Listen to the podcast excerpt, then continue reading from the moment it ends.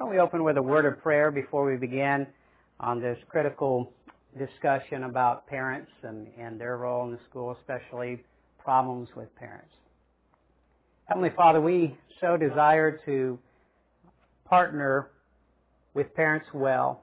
Father, we desire for uh, families that need to be connected with our schools to be there, and for those that need to be somewhere else, frankly, to be where they need to be as well. We pray for discernment. We pray for wisdom for each one who is, is sitting in this, um, this session today. We pray, Lord, that you would speak to us and that you would just reveal things that we may not have considered before or just refresh principles and applications that, that we've already come across for your glory. We pray these things in Jesus' name. Amen. Okay. We are considering some proactive ways to address issues that we may have with, with parents. Uh, I do want to dedicate this particular session, I say this tongue in cheek, to Cindy Scott, Amy Art, and uh, the British people whose name I can't recall that helped develop my concept of um, troubling parents. I say that lightheartedly. I uh, I need to really couch everything that we, we discussed today in terms of we understand that without parents we don't have our schools, and without uh, without the parents that that we have, uh, we don't love what we're doing as much. Uh, you know, 90 some odd percent of the parents that are connected with our schools are wonderful. Uh, they're a great fit. They are ideologically on the same page. They're supportive. They um, just come basically with the same mindset. There's unity. They're fans of the school, and we're fans of, of their families, and it's a it's a wonderful working relationship. But about once or twice in each school year that I've served, I've come across you know, a family that wasn't a great fit for us and vice versa. There's a proper fit for them. So that's part of what we want to con- consider today is how we know the difference there, how do we discern, um, and how do we just answer parental concerns on a more general basis? How do we handle those issues that come up um, that parents bring? So I also want to say in a way of a caveat that when parents bring concerns that they may have, that's not a negative in and of itself, right? That, that if they have a heart for the school, if they have a heart to see us improve, they're a partner with us because we want to be the best we can be. Amen?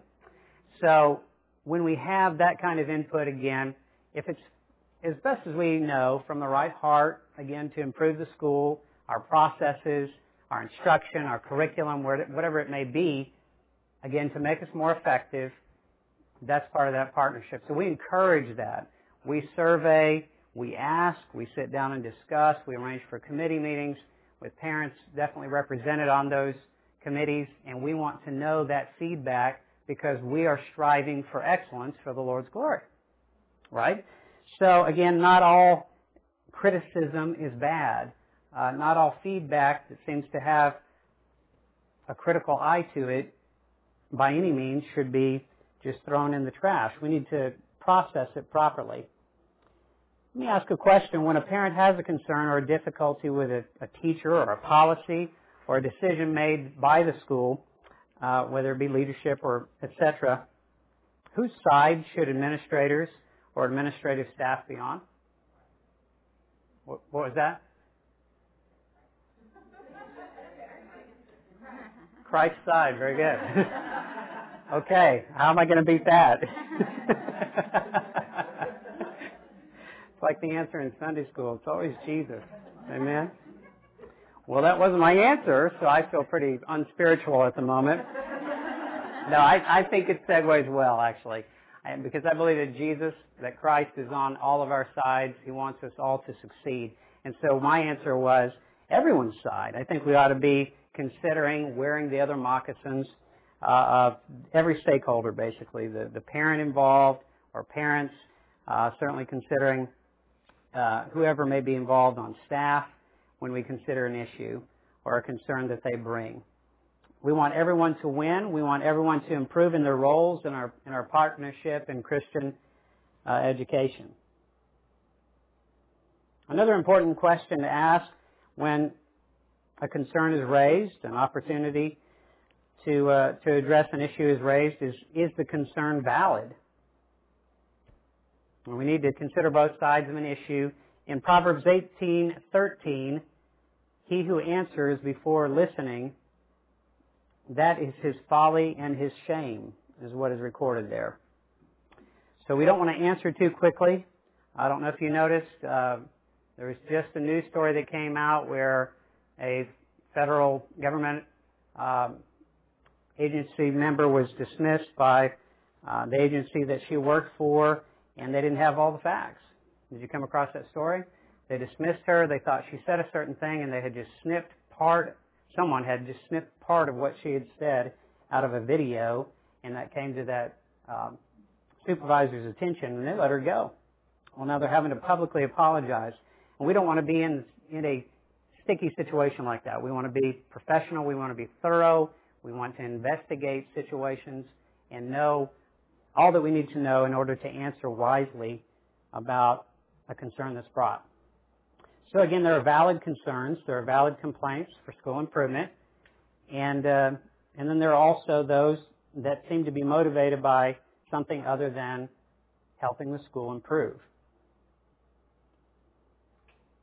If there's a valid issue, obviously we'll need to address it. But if it's brought to us and, and, we're not the appropriate person to whom it should have been brought, that's another concern. And so another question to consider when there is an issue that rises is was the parent concern brought to the appropriate person?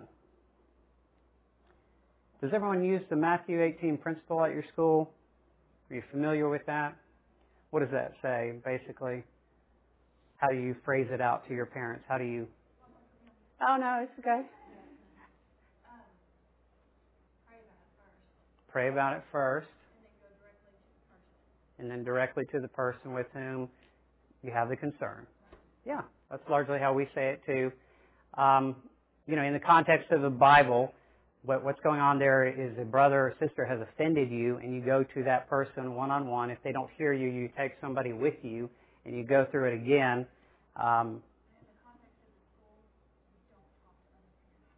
yeah, in the context of the school, it's a good point we, we don't need them to go to other people. So the principle there is extracted for the school to say, if you have a concern, go to the person who is responsible at the school for that area. Right? And if it's not addressed as, as they hope or whatever, they're going to then go to that person's supervisor, but they should go to the teacher or they should go to uh, the administrative staff person, whatever would be, be best appropriate in that situation first on the uh, list. And when they do not do that, we should have the uh, gumption, so to speak, to, to say, have you gone to that person? If you're an administrator, try to make sure that they have gone to the teacher first if they're bringing a concern that they have that relates directly to something the teacher did or oversaw. Because if we just jump in, we're going to undermine the teacher. If we just try to handle it ourselves, it's not really the first line of business for the administrator, we should say, have you talked to Mrs. So-and-so or Mr. So-and-so? And if they say no, um, typically you want to direct them back to the teacher or to the person, again, directly responsible for that area at the school. Does that make sense? There are times when something's been brought to me, and I say on occasion, um, something that directly relates more appropriately, appropriately to the administrator function. Uh, it may deal with policy. Um, it may be that a teacher will need help in solving the problem, and I know that. So they're telling me their issue, the parent is, and uh, and so I will get involved. But I'm going to come alongside the teacher. I'm not going to to just take care of it, or I'm not going to uh, take the side strictly of the parent and uh, and come back and tell the teacher, you know, this is what I've decided. I'm going to get with the teacher and we're going to discuss it. I'm going to get her input or his input and then together we're going to make a decision about it. Does that make sense? And that's, that's happened on a few occasions, but most of the time you want them to go back to whomever it should go directly to. Now, our focus today, again, is going to be a little bit more focused on our intent upon considering uh, proactive measures that we can take, and, and then also just what to do with a difficult parent. So this is not necessarily a valid complaint. There's something beyond just, again, the desire to help our school. They brought a concern to us, and so we're going to hash that out, and everything's just going to work out well. There's an issue.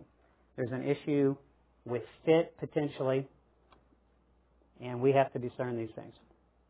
Okay, so there's, let me, let me mention too, if there's invalid input, after investigating, again, we don't answer before getting both sides or all sides of the story, uh, but after we have, and we find that, that the concern is invalid, or maybe they just say something right off the top of their, their heads that we know is invalid, um, then we want to definitely not give validity to that invalid statement or argument. In other words, if, if they say uh, teacher is doing such and such ineffectively, but you have been in that classroom and you know that she is doing a good job with that, that area, obviously you want to support the teacher. You want to do that anyway, but, but especially in an educated way to answer that concern. Could we hold questions? Or did you have just a statement? Go ahead. Well, it's a good question. The question was for the sake of the audio. Um, if the teacher says, or if the parent rather says, yes, I have talked to the teacher about this concern, and it depends on uh, a couple things as to what, what I would do. I def- definitely would then talk to the teacher. You know, again, probably regardless, I'm going to talk to the teacher because I don't want her or him to have um, the surprise that Mr. or Mrs. So and so gives them a call or, or shows up and and says, I've already talked to Mr. Ross in my case about this, and they haven't heard from me. So I'm going to give them heads up um, to let them know this could be coming their way.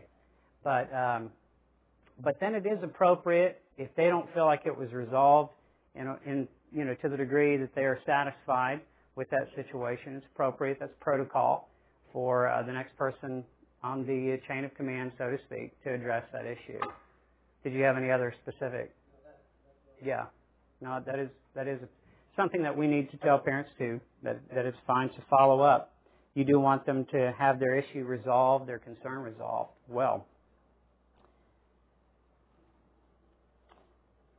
Okay, just in the way of uh, some proactive steps that I believe can help address things from the on onset uh, and reduce the likelihood of issues that we'll talk more about as we move along, are we can make an effort to be approachable and respectful to all. I think we can create, I know we can, an environment, a culture that um, that just really fosters respect.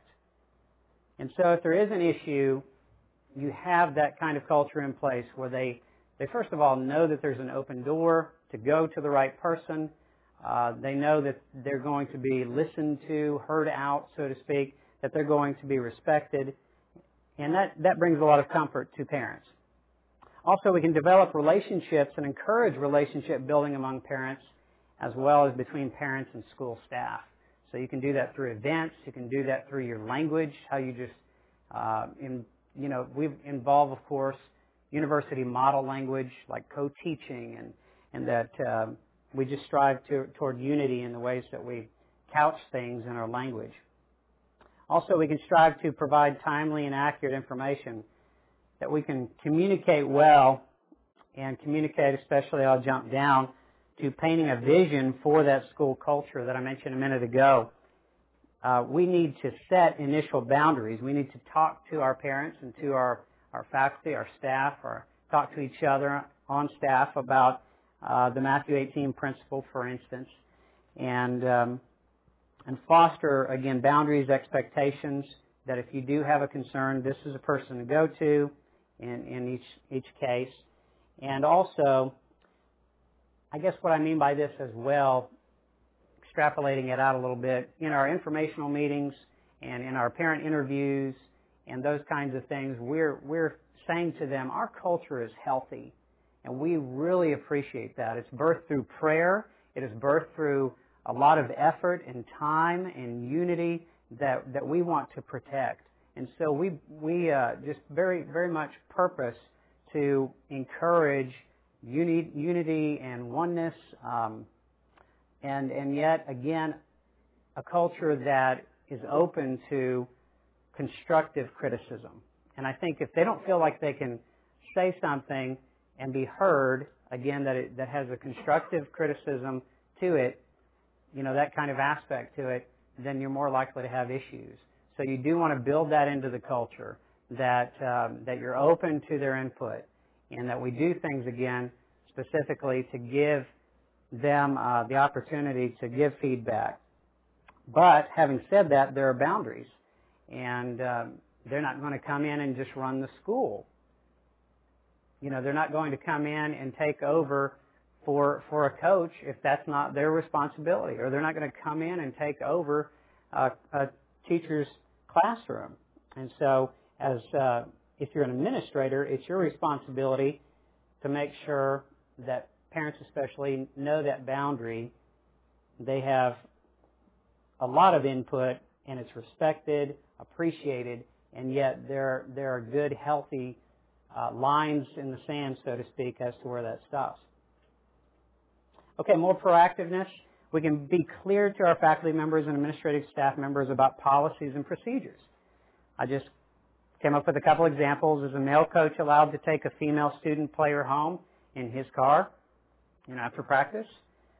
If if you haven't talked about that at some level, or if you don't have something in writing, preferably, you know, that that could be an issue. Can a math teacher have his or her separate grading scale for his or her class? That probably doesn't happen very often, but sometimes teachers just have an idea of how they think it ought to be. And does your system allow for that or doesn't it? Those kind of parameters for um, faculty and staff members can help. So everybody's just kind of on the same page. Also, we can aim to be above reproach. And I think obviously we all want to do that. Be filled with integrity in what we do, um, say what we mean and mean what we say. I think that's respected by our, by our parents. Build mercy and grace into policies and use language that encourages consistent application of these. You know, if you have the reputation or if a, if a staff member or, or teacher has a reputation of being more kind of rigid, hard to work with, just won't listen and, those kinds of things, uh, again, we need to have built in that kind of language in our in our in services. We need to have talked through. Our expectation is a certain level of grace and mercy. That if if a um, family members, well, I'll just tell you an example. Uh, if a mother of a parent dies, that you're going to give them a little extra time, all the time they need to get work in, you know, their their children's work in that week. Um, and you're not going to be rigid about that kind of thing. I mean, some of that's common sense, you would think, but at times uh, people need to be encouraged. They need to understand. Our faculty and staff needs to understand those things are built in. Let's show some mercy. Let's let's let's uh, be wise about these things. Encourage tempered and res, uh, reasonable grading and disciplinary action. One thing that I encourage our teachers and staff about is sucking the emotion out of things. I'm, I'm not talk, talking about passion for learning. I'm talking about emotion in um, trying situations with a student or with parents. There are policies, there are procedures, there are classroom rules. The student breaks a rule. This is the consequence. They know because you've already said it as a teacher. You have communicated it um, to your parents probably as well and the students know what the result is, and so there doesn't need to be um, on your discipline form exclamation points times times three and underlines and this real scratchy, long-handed, uh, you know, handwritten note. Um, we we can temper all that, and also temper the the level of discipline that we administer in a given situation, or temper our um, our grading. You know, do they get a zero because they didn't put their name on the on the assignment? That might be harsh. You know, you're probably going to get some feedback on that. Now, having a strong admissions procedure. I underlined this one, speaking of underlines, that only admits families that really seem to be a great fit for the school. We've put a lot of focus on this this year because we had a couple that frankly, um, that I let in that, uh, one for sure during the process the previous year, I knew in my spirit wasn't, wasn't the right fit. I had nothing on paper to go with. It just didn't feel right you know, and praying about it. And I talked to those parents about it. I said, I have reservation. I don't know what it is, but I just have discernment that this may not be the right spot. But I went ahead and moved forward and let them come. No, we feel good about it. They said, you know, and all that. And uh, believe your school is the right fit. Well, anyway, it just proved to be a bad fit. And so sometimes just following the leading of the Spirit plays a, a role in that. But um, certainly not compromising your admission standards and being clear on those. Whoever oversees that, whether that's administrators, um, I guess it would be ultimately administrators and the board, but, but if you have a committee of parents that helps or whatever the setup is for uh, interviews and so forth, just be thorough about that. Uh, don't be rushed about that process because you admit the wrong family, and it's not just wrong for you, it's wrong for them. It's, it's not any better to admit them out of compassion for, you know, the fact that uh, the child has had um, physical issues that haven't worked well in schools in the past or whatever it may be, and you want to reach out and and uh, you make a mistake, and it just doesn't work for either one when we do those kinds of things. So, admissions policy and procedure, being clear about that. I'd put it in writing uh, we've done that. Just some some reminders to ourselves about being being wise about that fit, because that'll solve a lot of your issues right there, won't it? Okay, another thing we can do is be good listeners. 82% of those polled, according to this organization, so they prefer to talk to people who are great listeners rather than those who are great speakers. And I don't think that's a surprise to us, is it? Again, we want that kind of open door. Let me shift gears just a little bit. Um, see if you have come across parents that would come into this category, any one of these four. I thought, what, what types of problem parents can we have? And see if you may be able to add to these. But controllers is one I came up with.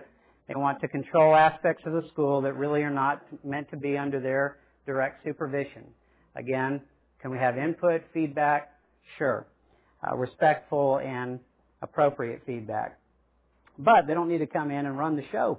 And, and uh, you want to squelch that kind of attitude really from being prevalent among your parents. What about special ones, as I titled them here? They want to be an exception to about every policy or procedure at the school, right? Um, they don't. They shouldn't have to pay this fee. They shouldn't have to come to this meeting. They shouldn't, you know. And if you see a pattern of that, that's when it's a problem. If you see a pattern of control, uh, if you see a pattern of the next one or the, or the following, that's when we need to be concerned. It's not if somebody drops the ball one time they have a bad day and they come in, let off a little steam. We know when that kind of thing happens, we can take it in stride, pray with them, pray for them, and, and move on. So these are consistent patterns. But uh, the next category, again, we have controllers, then those who view themselves as special ones, and then dividers. Uh, very dangerous, right? division means to have two visions. And either they're with the school's vision, which is from God and is above us all. I mean, we didn't this isn't our vision. This is what we believe God has given us for the collective family that He brings to our school. Um, either they're with that vision or they have their own vision. That's all there is to it. And so that's why it's important to be so clear in our informational meetings and in our uh, information literature that we hand out, etc., about who we are, because they need to help us determine if they're a good fit. But once they're in again, if they're not a good fit, we can have have dividers, and I say how to define them basically is they want to divide and conquer in the sense of making converts to themselves. Maybe different definitions for that, but that, that seems to be a pattern I've seen in the past. I, I think of that scene in Facing the Giants where that I think it's a board member is talking to the assistant coach. He's kind of got him off behind the the workout shed or whatever it is, and he's saying, "Hey, you know, we don't we don't think this guy's you know the head coach needs to be coach anymore. We think you ought to be." And he's dividing. I mean, that's what he's doing. He's bringing division, and uh, it's unhealthy for for a body. Or you have complainers, and we're not sure what they want. They just consistently want something other than what you're giving them, right? So, uh, again, controllers, special ones, dividers, complainers, and how did the Lord respond to complaining Israel in the Old Testament? Was he 40 years of wandering in the desert? That's right. Yeah, he wasn't real big on complaining. We have specific commands. Do not grumble or complain.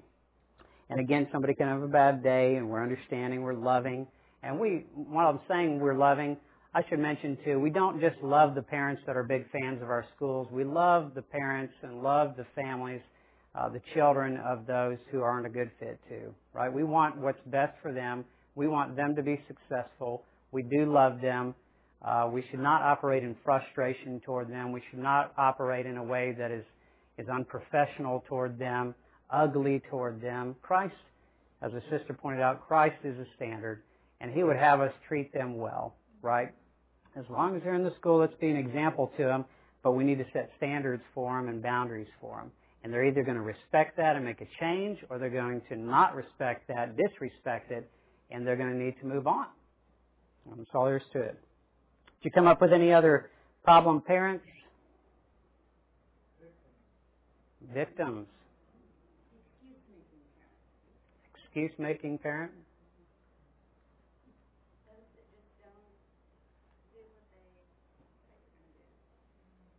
Those who don't do what they say they're going to do, they don't follow through. Uninvolved, yeah, that's a, that's a problem in our model, especially, isn't it? Yeah, they're not going to make it. And, and that's usually the case. These, these typically won't make it long as long as you don't placate those issues. Um, let's talk quickly about meeting with them face to face. I just think in these cases we, we have to sit down with them and confront lovingly again. Uh, I think in a parent oh kind of mentality, it's fatherly, motherly with them. Uh, they're they're in these cases wrong. Uh, again, it may be a lot. A lot of it may go back to the fact that we shouldn't have admitted them, and we may have to admit that we shouldn't have admitted them, and um, and deal with it. But invite the parent to, to have a sit, seat, to sit down. Uh, always pray with them. I like to pray for their child. They usually are concerned about their children, uh, obviously at, at school, and how things are impacting them. You want to again listen well and, and that means largely reflecting and identifying with what you can from what they're saying. Hearing them as well as you can. Being aware of those nonverbal cues um, that, that we could pass along to them. You want your expression to be pleasant, making good eye contact, all those, all those good things. Using the right tone. We know from Proverbs uh, 15.1 that a soft answer turneth away wrath. So if they're raising their voice, if they're worked up, kind of go the opposite direction. Even get softer in your reply. You don't want to feed that fire. It's not going to get you anywhere. Uh, choose your words wisely. Mark Twain said the difference between the right word and the almost right word is the difference between lightning and the lightning bug.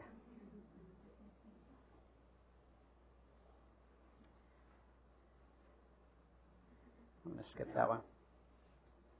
Three things to do as we have parents that, that are posing problems to our school is uh, number one to pray. You know, we consistently pray that the Lord would bring those who need to be at our school to our school, and that He also provides another spot for those that don't need to be at our school. And we've seen Him just move him, move them out without our having to do much of anything. Uh, other times, again, we have to confront and and uh, and so you just have to be sensitive to what's going to be necessary in each given case. But avoid playing their game, as they put it here, or allowing the behavior to spread. You don't want the gossip or the complaining or the you know, whatever it is to uh, be a cancer in your in your family in your body. Especially if you're an administrator type role, you're there to protect the school in part and um, and serve as a shepherd in that respect. So you're going to chase chase off again the aspect that's hurting the, the family, the body. Uh, communicate with the family about the behavior that needs to stop. And just be as specific as you can. Uh, again, to get their attention and, and show them the opportunity to to change. Has anybody ever been confronted properly and made a change for the better? I have. And, and that should be our hope. It should be our desire that somebody makes an adjustment, mom or dad makes an adjustment, and we're able to move on. Uh, the issue's done. They're not trying to control anymore. They're not complaining like they were. Um, they're not driving your staff crazy because they're they're an exception on every turnaround. But uh, communicate those things specifically. What needs to stop. Let's talk briefly, we've touched on it, but when does a school need to say enough and draw a permanent line that this is not working for the school? It's when a family seems to stay disgruntled. Again, you see a pattern. Um, have that discussion with them face to face. You know, say basically I, I question the fifth year. I did this not this past school year, but the year before with a family. They had come uh, for the third year in a row. Big issue, you know, a lot of lot of drama over it. And I just said to them with a smile on my face, this is the third year, my understanding is, because I hadn't even been there the first year. Um, but the third year that you guys have had a real concern about whether we can meet your needs. I mean, we weren't doing anything wrong, but they were just very dissatisfied. Are we going to be able to please you? You know, are you going to are you going to find this a, a place that that works for your family?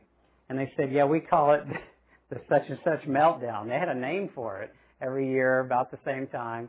Uh, they they hit the spot, and uh, and yet it was an ongoing thing. And so when we confronted it, they decided to move on, and I think that was the best thing for their family and for the school. When a family is divisive, gossiping or complaining to other families, make, uh, making followers of themselves, harming the other, harming the culture, I should say, and the climate of the school, you know, that's certainly a time to sit down, have a very serious conversation with, with the family. And uh, to hit it head on, don't shy away from it, don't be Mickey Mouse about it. Uh, do it with a lot of authority because that's a serious issue. It's a serious issue in the body of Christ. It's a serious issue in our schools and it will it will cause factions, it will cause problems along a lot of lines. Another time when we might need to say enough, or when we do need to say enough, is when a family regularly wants to be an exception. We talked about that to rules and procedures. When you see a pattern there, when a parent also is willing to demonstrate disrespect to teachers and staff, uh, did not agree to admit a family recently because uh, one big red flag happened in turning in the application, she went, I don't want to say went off, but I mean, she started to criticize our administrative staff on some of the communications. Well, we had deliberately done what we had done. We had reasons for that, but she did just came in like a bulldozer and let our admissions coordinator and uh, my AA just have it.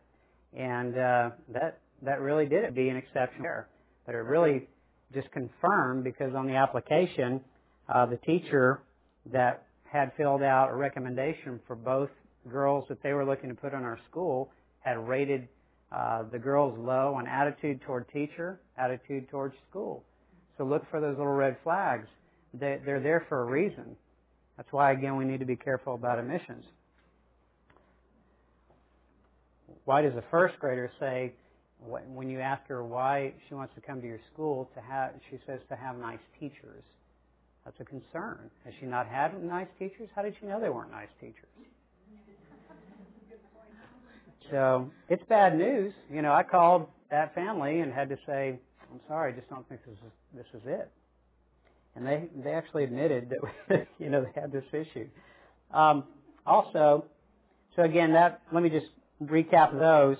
Uh, disgruntledness, that's just continual division, division um, that is on an ongoing basis as well.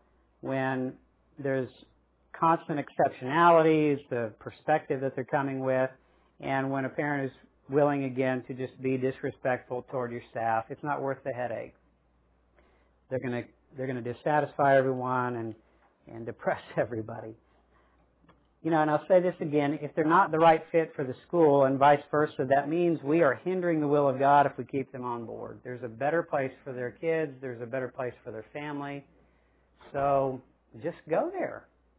You know, that is fine. We can part ways in this life. We will see you in the next, or if we run into you at, you know, Walmart or wherever it is in town, we'll love on you there, ask how the kids are. Again, we're not ugly or hateful or we're a little relieved, but we're but we're not ugly, right? Okay. I want to see. We just have a few minutes here. I want to group everybody, and we'll do this quickly. But I have three vignettes, so I wanted to get it. Let's see. Can we have a group right here? Consider this issue together, and when you come to a resolution here in a few minutes, you'll have a spokesperson just tell what you came up with. Okay? And it's a pretty, pretty big group, but um, why don't we put this here in the middle and do from this table back, address that one if you can.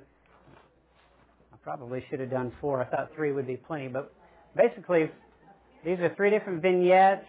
Uh, your your three different roles, but they're all administrative staff roles, and so consider the issue kind of grouped together, and, and everybody listen to one person read it out and give your feedback. We'll come back for that in just a second.